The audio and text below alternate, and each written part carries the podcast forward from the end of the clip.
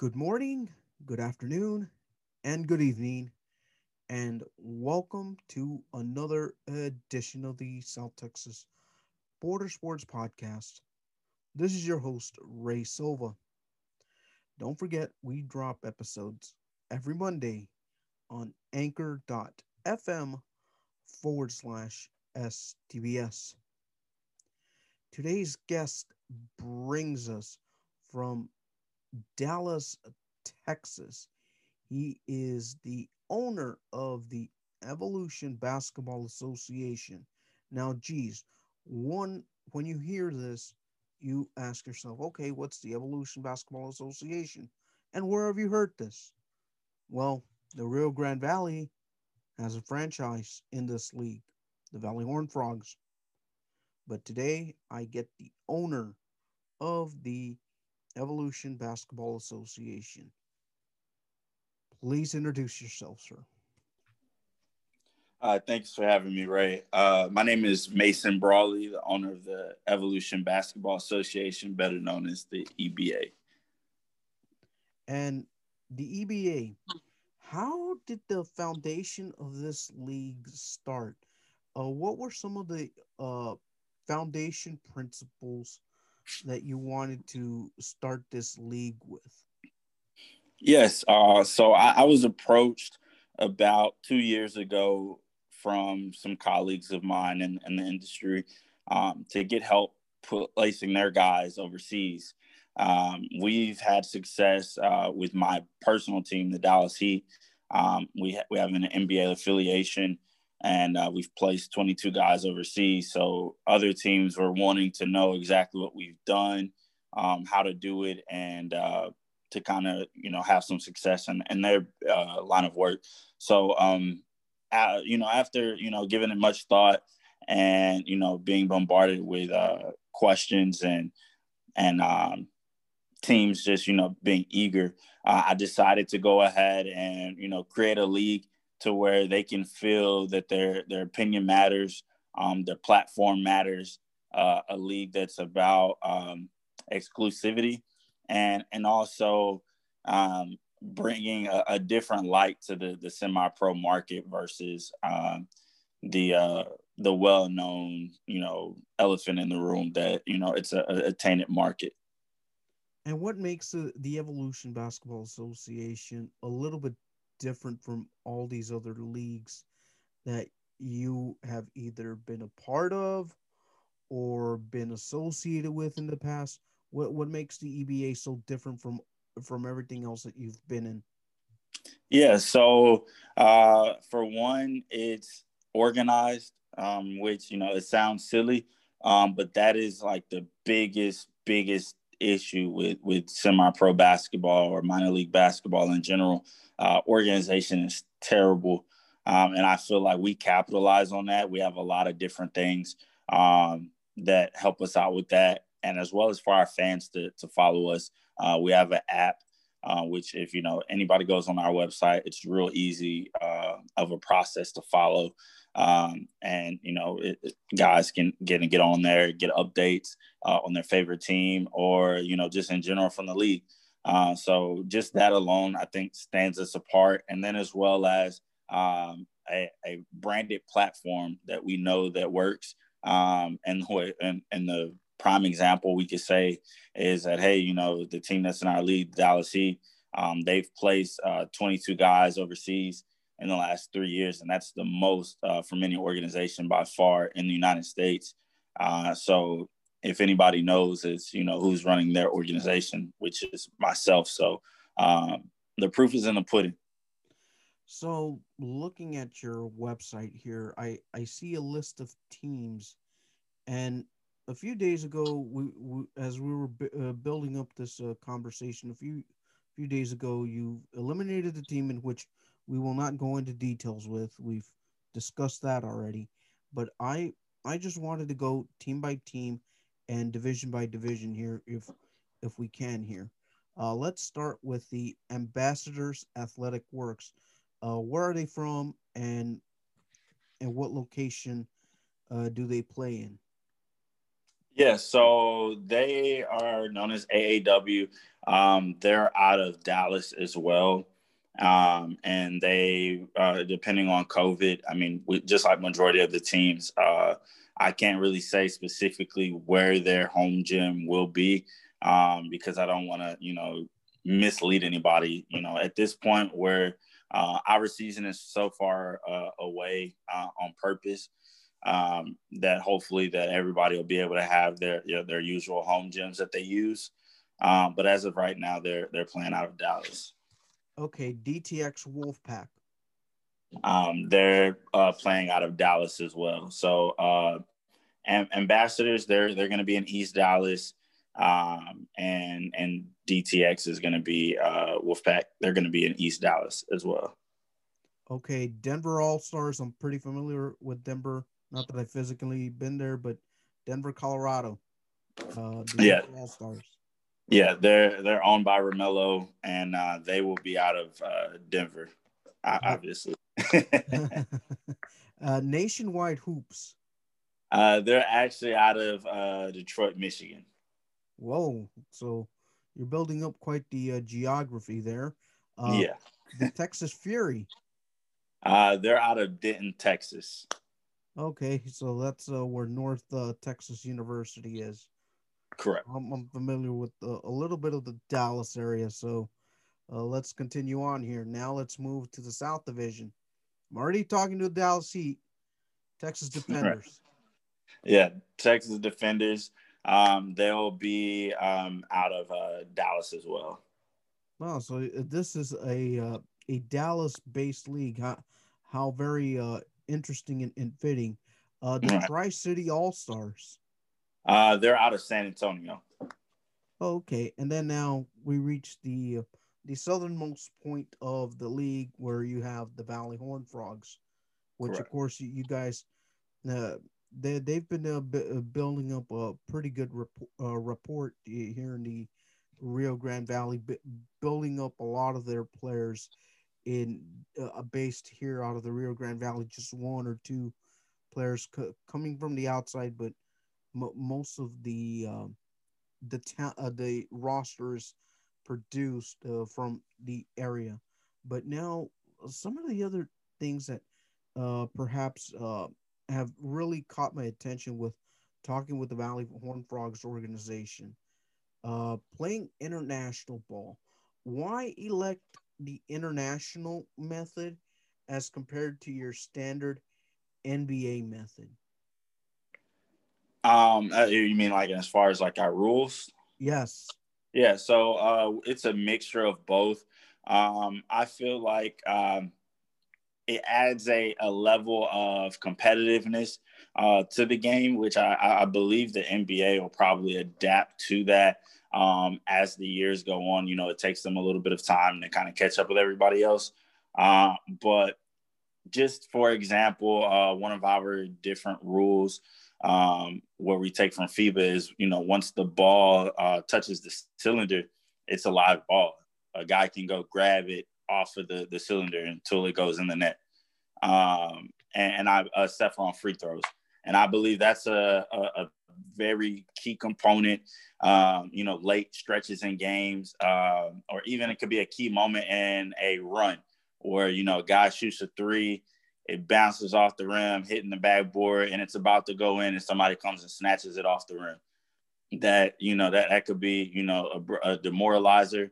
Um, or, you know, it could be where the ball's doing that and they have somebody that could play above the rim, they go grab it and, and you know do a putback dunk. Um, that could be a momentum uh, shift. So I, I, just believe it shows the players, you know, who have that ability to be athletic, and it also brings a sense of urgency um, that I feel that you know sometimes we lack here on the state side. Okay, okay, um, very very uh, very thorough response there. Um, now, how are you able to recruit uh, these nine teams to begin uh, your inaugural season? And what are some of the uh, pending factors in order for you to get this going off the ground? Like, what do you think your your the league is missing to uh, get itself going again? Yeah, um, I, the the key factors to, to bringing these teams on was just simply you know having a conversation. Um, majority of these owners um, I've talked to at some capacity before, or or the coaching staff, and uh, like I said, we we had you know one on one heart to heart conversations as far as what they wanted from their teams because I've rejected a lot of teams, uh, and you know what what I'm looking for in a nutshell is a team that's looking to do things the right way um, not take any shortcuts, um, and are actually looking to uh, help their players achieve their dreams, whether it be going to the NBA, NBA G League, overseas, or whether it be just staying at home and having something productive uh, to be in um, when they're not in their nine to five. Because uh, there, there's a lot of uh, people that we even have that came through our program where they were just, you know, sweet individuals um, they, you know, handled their business on the court and they had great jobs, you know, whether it be a night job or day job, uh, and, and, even careers um, to where they just were, you know, hey, I don't want to put the basketball down. I can help a team and, you know, let me try out. And they did really well. And, you know, they, they finished out their term with us and, and, uh, you know, we're, we're thankful. So I just felt like creating that kind of environment um, is, first and foremost, and then you know that'll help expand, you know, with our overseas uh, partnerships and relationships. So, um, yeah, that, that's pretty much uh, how, how how that goes. Now, to get so lead lead me into a general process on how a team either gets uh, rewarded or accepted into this league. Now, obviously, it's a little late in that process. But how how does a team uh a have interest or how does it or how do you approach a group that is interested in playing in, in the league? Yeah, so um really and truthfully, uh, we we haven't been reaching out to teams. Teams have been reaching out to us. Mm-hmm. Um, they go on our website, uh, which is evolutionaball.com. And uh, on the, the top tab, if you're on a computer, uh, it says interested team, or on the mobile device, you just select the, you know, the uh, the drop down menu and, and, you're able to uh, find where it says interested team. And then they complete that form. And basically I reach back out to you know the representative and um, we have that conversation just to see where their heads at. And if uh, the stars align then uh, we we move forward in the process and and and we get through with you know our um, proprietary info to to get those teams enrolled. Now you you have a, a nine team league and you have two different divisions uh, at at any one point did you think about like okay uh, divisional play, okay, fine, uh, fine and dandy. But now, is, is, there a point where you know you're about uh, days, months away from uh, from tipping off? Uh, how do you, how are you as a owner of a team and running the league, uh, taking everything uh, right now with the entire COVID situation uh, on in play right now? Yeah. So, uh, me myself, uh, I'm, I'm, very business minded um, and, and, and very meticulous in, in, ways that I do things. Um, so when I put this league together, I haven't moved the start date or anything of that nature. Mm-hmm. Um, I placed it on purpose in 2021 of July, which will be our preseason, and August being our, our regular season uh, start date. Um, I did that on purpose because the politics will be out of the way. You know, uh, with, with, what we had and going on between Republic and Democratic, um, the the COVID situation would fluctuate. Uh, we wouldn't get a clear picture of that. Now we know who's our uh, president and presidential party. Uh, you'll start to see things kind of transition, and they'll put their rules in place. So that'll probably take all the way up until I say like March, February or March, where we get a, a clear picture of exactly what the the United States is going to look like as far as COVID goes, and then that's still far enough away to where we can then adjust what we have to do for our season. Um, but as of right now, where it stands at, I think we're sitting pretty uh, with what our our uh, intentions are for our inaugural season. And um, the owners, they were, you know, very happy that we already foreseen, you know, everything that's happening and and decided to move it out that far that way that they can, you know, prepare for everything. It's nothing strenuous on the teams. Now, some of these teams have gotten a little bit of a head start and they've already started building the roster like the Valley Horned Frogs. You guys are going to be hosting them in an exhibition game. What what are you guys looking to take away from that exhibition game and what do you want to just see from from uh, this exhibition game in, in general uh yeah uh and just uh today um there they had uh they pulled out from that. Okay. Okay. So you so i'll just edit the segment out and i'll uh i'll rephrase i'll rephrase everything. So okay. um so now how are you approaching uh, with with the nine teams that you have in place what are going to be some of the roster limits that you guys will be uh, uh, hoping to operate because i know there's certain uh, certain leagues where like okay you, you'll have x amount of players but only so many can come can come and help you and only so many uh, foreign players can come out and help you. What are some of the roster limitations that you kind of have set for the league at this moment? Yeah, so as of right now, um, we're telling teams they could bring as many as 18 uh, on a roster. And the reason why um, we say that is because you never know in our line of work, it's not your traditional uh, basketball where you have uh, everybody under salary and you know you have certain expectations where they do this full time we understand that there's uh, family um, heavily uh, involved in every decision so one one game you may have two or three guys that have you know something come up with work or with you know family to where they can attend and you need to have somebody that you can depend on now if you bring all 18 guys uh, I mean, I would, you know, love to see how you get that to work. Uh, but it's just more so for the purpose that no teams have to go through a forfeit um, or have any issues when it comes to, you know, attending games where they have to bring five guys. Um, so the the teams in our league will have um, a even competitive advantage. So as long as you have, you know, ample subs uh, and, and a good rotation, teams will be fine. And uh, we are everybody's already submitted their roster uh, for our tournament, which is going to be our exposure tournament, the Evo Ball, December 18th here in Dallas. Um, and so they'll uh, compete with those rosters.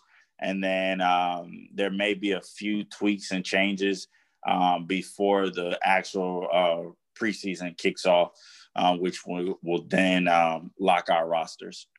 Okay, so with that with that in mind, I, you guys have a a preseason preseason tournament uh coming up in December. Uh what's going to be the the number one uh thing that that the league will be encompassing on w- with this tournament? What what things do you want to like uh see and obviously just work on? Yeah, so we want to make sure, obviously, safety is, is first and foremost. Um, so we want to make sure everybody follows the, the COVID protocols um, that we have in place down here. We've been running a league uh, here at the same facility um, where we've had 52 teams, and we've been doing it for the last like two to three months. Zero cases, nobody's came up sick or anything like that. So I feel like, you know, with everybody, you know, following our protocols, you know, to the T, uh, which they will be heavily enforced. Uh, we'll be fine.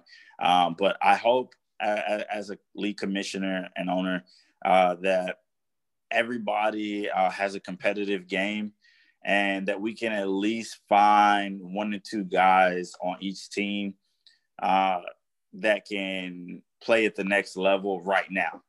Um, now it may be a guy that develops during the season that we eventually, you know, give a head nod to. Um, but we're looking to take around, you know, 15 to 20 guys uh, over to Mexico to our partners in our league and uh, see how they fare over there uh, against their competition. And hopefully these guys earn a contract um, right off the bat. And uh, that that's our biggest hurdle. That's our biggest uh, uh, focal point right now. Just just the development of these guys.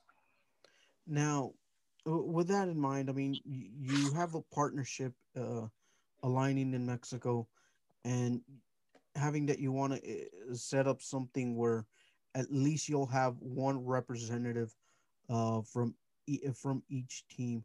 Um, about how, how many uh, scouts are you expected to have during this um, at this event that you're having in December, and what's gonna and what's gonna be the uh, the focal points of that? Yeah, so we're looking to have between one and, and four. Um, there may be more um, than that one through four. And and I say one through four because uh, I'm working with the, the, the Mexican government right now um, to get certain things cleared. Obviously, relations are kind of messed up, uh, you know, from our our previous uh, uh, presidential party. So just trying to get certain things cleared up that way that they're allowed to to attend safely and return back safely. And uh, so we have to go through some some clearance protocols uh, a little a couple things that are you know above uh, normal uh, citizens pay grades uh, i would say.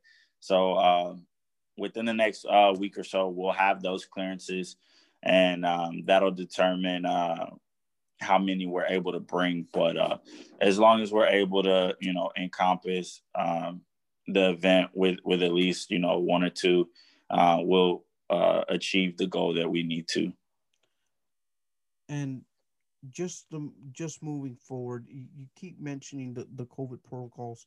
What's your standard protocol for for each of your teams that you have uh, right now in line? Are you guys uh, doing the NCAA thing, or you guys, or did you guys adopt a uh, a similar measure to where, okay, you're only testing uh, twice a week to make sure that hey everything is is being run okay that we're uh, that that each team has their certain bubbles? Uh, how is that working along? Yeah so it's just a one day tournament uh, and majority of our teams have uh, all tested their players in, in, in some shape or form. Uh, and basically uh, before the tournament having teams uh, limit outside interactions uh, so that way there isn't any um, increased chances of, of, of anybody you know bringing into into the facility as far as no parties mm-hmm. social gatherings anything of that nature and um, when they res- when they come to the facility uh, we do temperature checks. So anybody above a 99 um, is somebody that we wouldn't allow into the facilities. Uh, we also have uh, each individual uh, hold their breath for 10 seconds um, and then, you know, exhale um, heavily twice. And if they cough or anything like that, we give them a, a, another opportunity. And then uh, if they do, then we don't let them in. Uh, if they're feeling or if they look like they're, you know, they're tired or drained or anything of that nature, um, it would also be somebody that we wouldn't allow into the facility uh, just because that is one of the symptoms uh, of the, the virus. And then obviously uh, we use the good boy system. You know, if you're if you've had diarrhea or you know any of the main causes um, within the last uh, week, um, we we obviously ask you know for those individuals to you know not attend the facility. Obviously, uh, uh, the, the obvious you know elephant in the room in this equation is there could be somebody that says, "Oh, well, I'm fine," and they're not fine. Um, but that's just you know what we deal with every day. Uh, in normal society. So everybody's wearing a mask 20, uh, 24 7 while they're in the facility, except for the players that are on the court. And as I mentioned, we had 52 teams um, each weekend uh, in the facility, and everybody's been following the same protocol. So as long as everybody has their mask up, they're protecting themselves and protecting the others.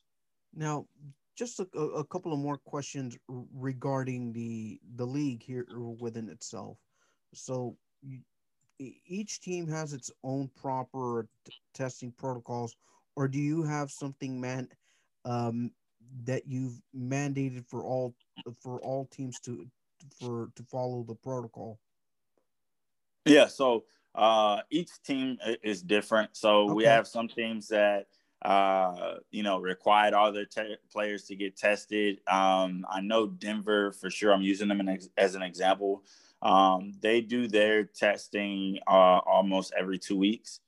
Um, and before they make any travel, uh, they test. So basically, our tournament's on the 18th. Um, they would test uh, three days out. Mm-hmm. And um, other teams uh, don't test as frequently, um, but all the teams will, in their own way, shape, or form, will, will have a test uh, up until I would say uh, ten days before the actual event. Okay, okay, that that sounds like a good protocol. Uh, listen, I just a few more questions and I'll let it go here. How did you get yourself? How did this project come along? What gave you the the idea of the fairness for everyone and you, you've been a part of basketball. You you've been a uh, you've been a part of basketball for quite some time. But what are what are the some uh, what are your background experiences that you want to bring and hope that they evolve into what your league is right now? Yeah, so um, I've played basketball at a high level. I made it all the way to the Houston Rockets uh, training camp. Um, and I was gypped out of that opportunity because of the agent that I had. And uh, so that experience um, with that shaped me into being the kind of guy that realizes that this business, well, this game is a business first and foremost, which a lot of people don't understand. And I understand that um, to, to the highest degree. And understanding that we're in the biggest market. Everybody knows about the NBA. There's billions of dollars in it, but the majority there's more minor league players than there are NBA players. Um, it's almost hundred to one. So um, getting this market, capitalizing, um, showing these guys that there is um, hope, there is a way to achieve what they want to achieve and not just telling them that, but actually showing it to them. Um, it, it, brings me to, you know, back to the EBA, you know, integrity is a big, is a big factor. Uh, me being from Philadelphia, I'm a straight shooter. Um, I don't play with people's feelings. And um, I, I want the league to have that kind of odor about it to where when teams hear EBA or see the logo, they know like, oh, okay, yeah, this is this league here is taking into consideration, you know, any and everything uh, that you could think of in the in the circuit and putting it into a pot and and coming out with a solution that um, is not obviously going to be 100% foolproof, but it's going to be you could guarantee it to be 90% or above. And I know the owner is going to take our best interests at heart. He's going to make sure that I can comfortably say to my players that you have an opportunity to do whatever it is that you want to do through the connections um, that I put uh, I possess and I put um, over the league. And with that said, you know you had an opportunity uh, with the Rockets, and after that, that the uh, that bad agent the the spoil you see that happen everywhere. Uh but how how are you able to recover and get to where you're at today?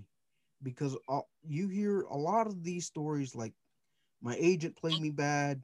This happened. This happened. And all of a sudden you're without basketball. There's very limited opportunities, whether you're at the G League level or you're at the ABA level. Uh, how, how were you able to recover from, from such setback? Yeah, um, really and truthfully, just being mentally strong, tough, uh, understanding that you know life goes on, and then oddly enough, um, I actually spoke with the agent that you know kind of burned my bridge uh, with professional basketball, mm-hmm. and oddly enough, he was the agent. Uh, he was the person in my ear that told me to start the team uh, four years ago, and ever since then, I haven't looked back. Um, and I don't deal with the agent, obviously, um, but it, has been a blessing in disguise. I, I just can't describe the feeling you get when you hit the lottery uh, of placing a guy um, in, in, a position that he he didn't think was possible. Um, I, I, could just tell you, you know, when I first placed a guy overseas in my organization four years ago, um, it, it, it was it, it, was just undescribable. Just imagine yourself hitting a, you know, the the winning lottery ticket, um, and winning that, you know, hundred million dollars. Like that that same exact expression and, and emotion um, was the same emotion that, that we shared. Wow. so, what what is that process like to send a player overseas? Like, just give me some, a, a scenario where you you've sent a, a, player overseas, uh, regardless of, of of country or anything like that. Yeah, uh, I mean, so for one, the player has to have um, some kind of uh, a skill set about him, uh, and for one, it has to fit the team that's that's looking or a team with an opening. So you may be, you know, a 50 point scorer um, and the team is looking for a rebounder. That's not a good match. Um, and then let's say you know the team's looking for a rebounder, and you're 20 point rebounder a game. Okay, so that that's a check mark. Okay, is this guy uh, played anywhere? Who is he getting these rebounds against? Uh, you have to create a profile uh, about that player that matches the market he's going into. Um, and then uh, not only that, you have to vouch for that player. Yes, I, I know without a doubt that he could do X, Y, Z within this market, and you have to get the team to buy and believe that. And then um, not only that, um, the the most important piece of it is that they have to be excellent off the court. So you may be good on the court, the talent, but you have to be an excep- exceptional human being for the most part. Um, you know, coming from where these guys are coming from uh, to then take that on and and um, and receive a job. So you know, being in the community, um, on the sidelines, um, not being a cancer, not getting into fights. Obviously, fights happen. You know, during games, it's just you know out of competitive nature. Um, but you know, us that have been doing it for a long time, we can tell uh, a lot about a person just by watching full game film. So uh, just players uh, uh, adhering to that and, and knowing that um, that's really what it uh, it all encompasses. All right, uh, man. No, I look for a person that's never played basketball, such as myself. I mean, hell, I mean, I I think I can check off some of those uh, check marks, uh, you know. But uh, I I truly appreciate the time, the efforts, and uh, th- thank you so much for joining me. Oh no, most definitely, Ray, and I appreciate you for having me, and uh, I definitely love the work that you're doing down there. Thank you.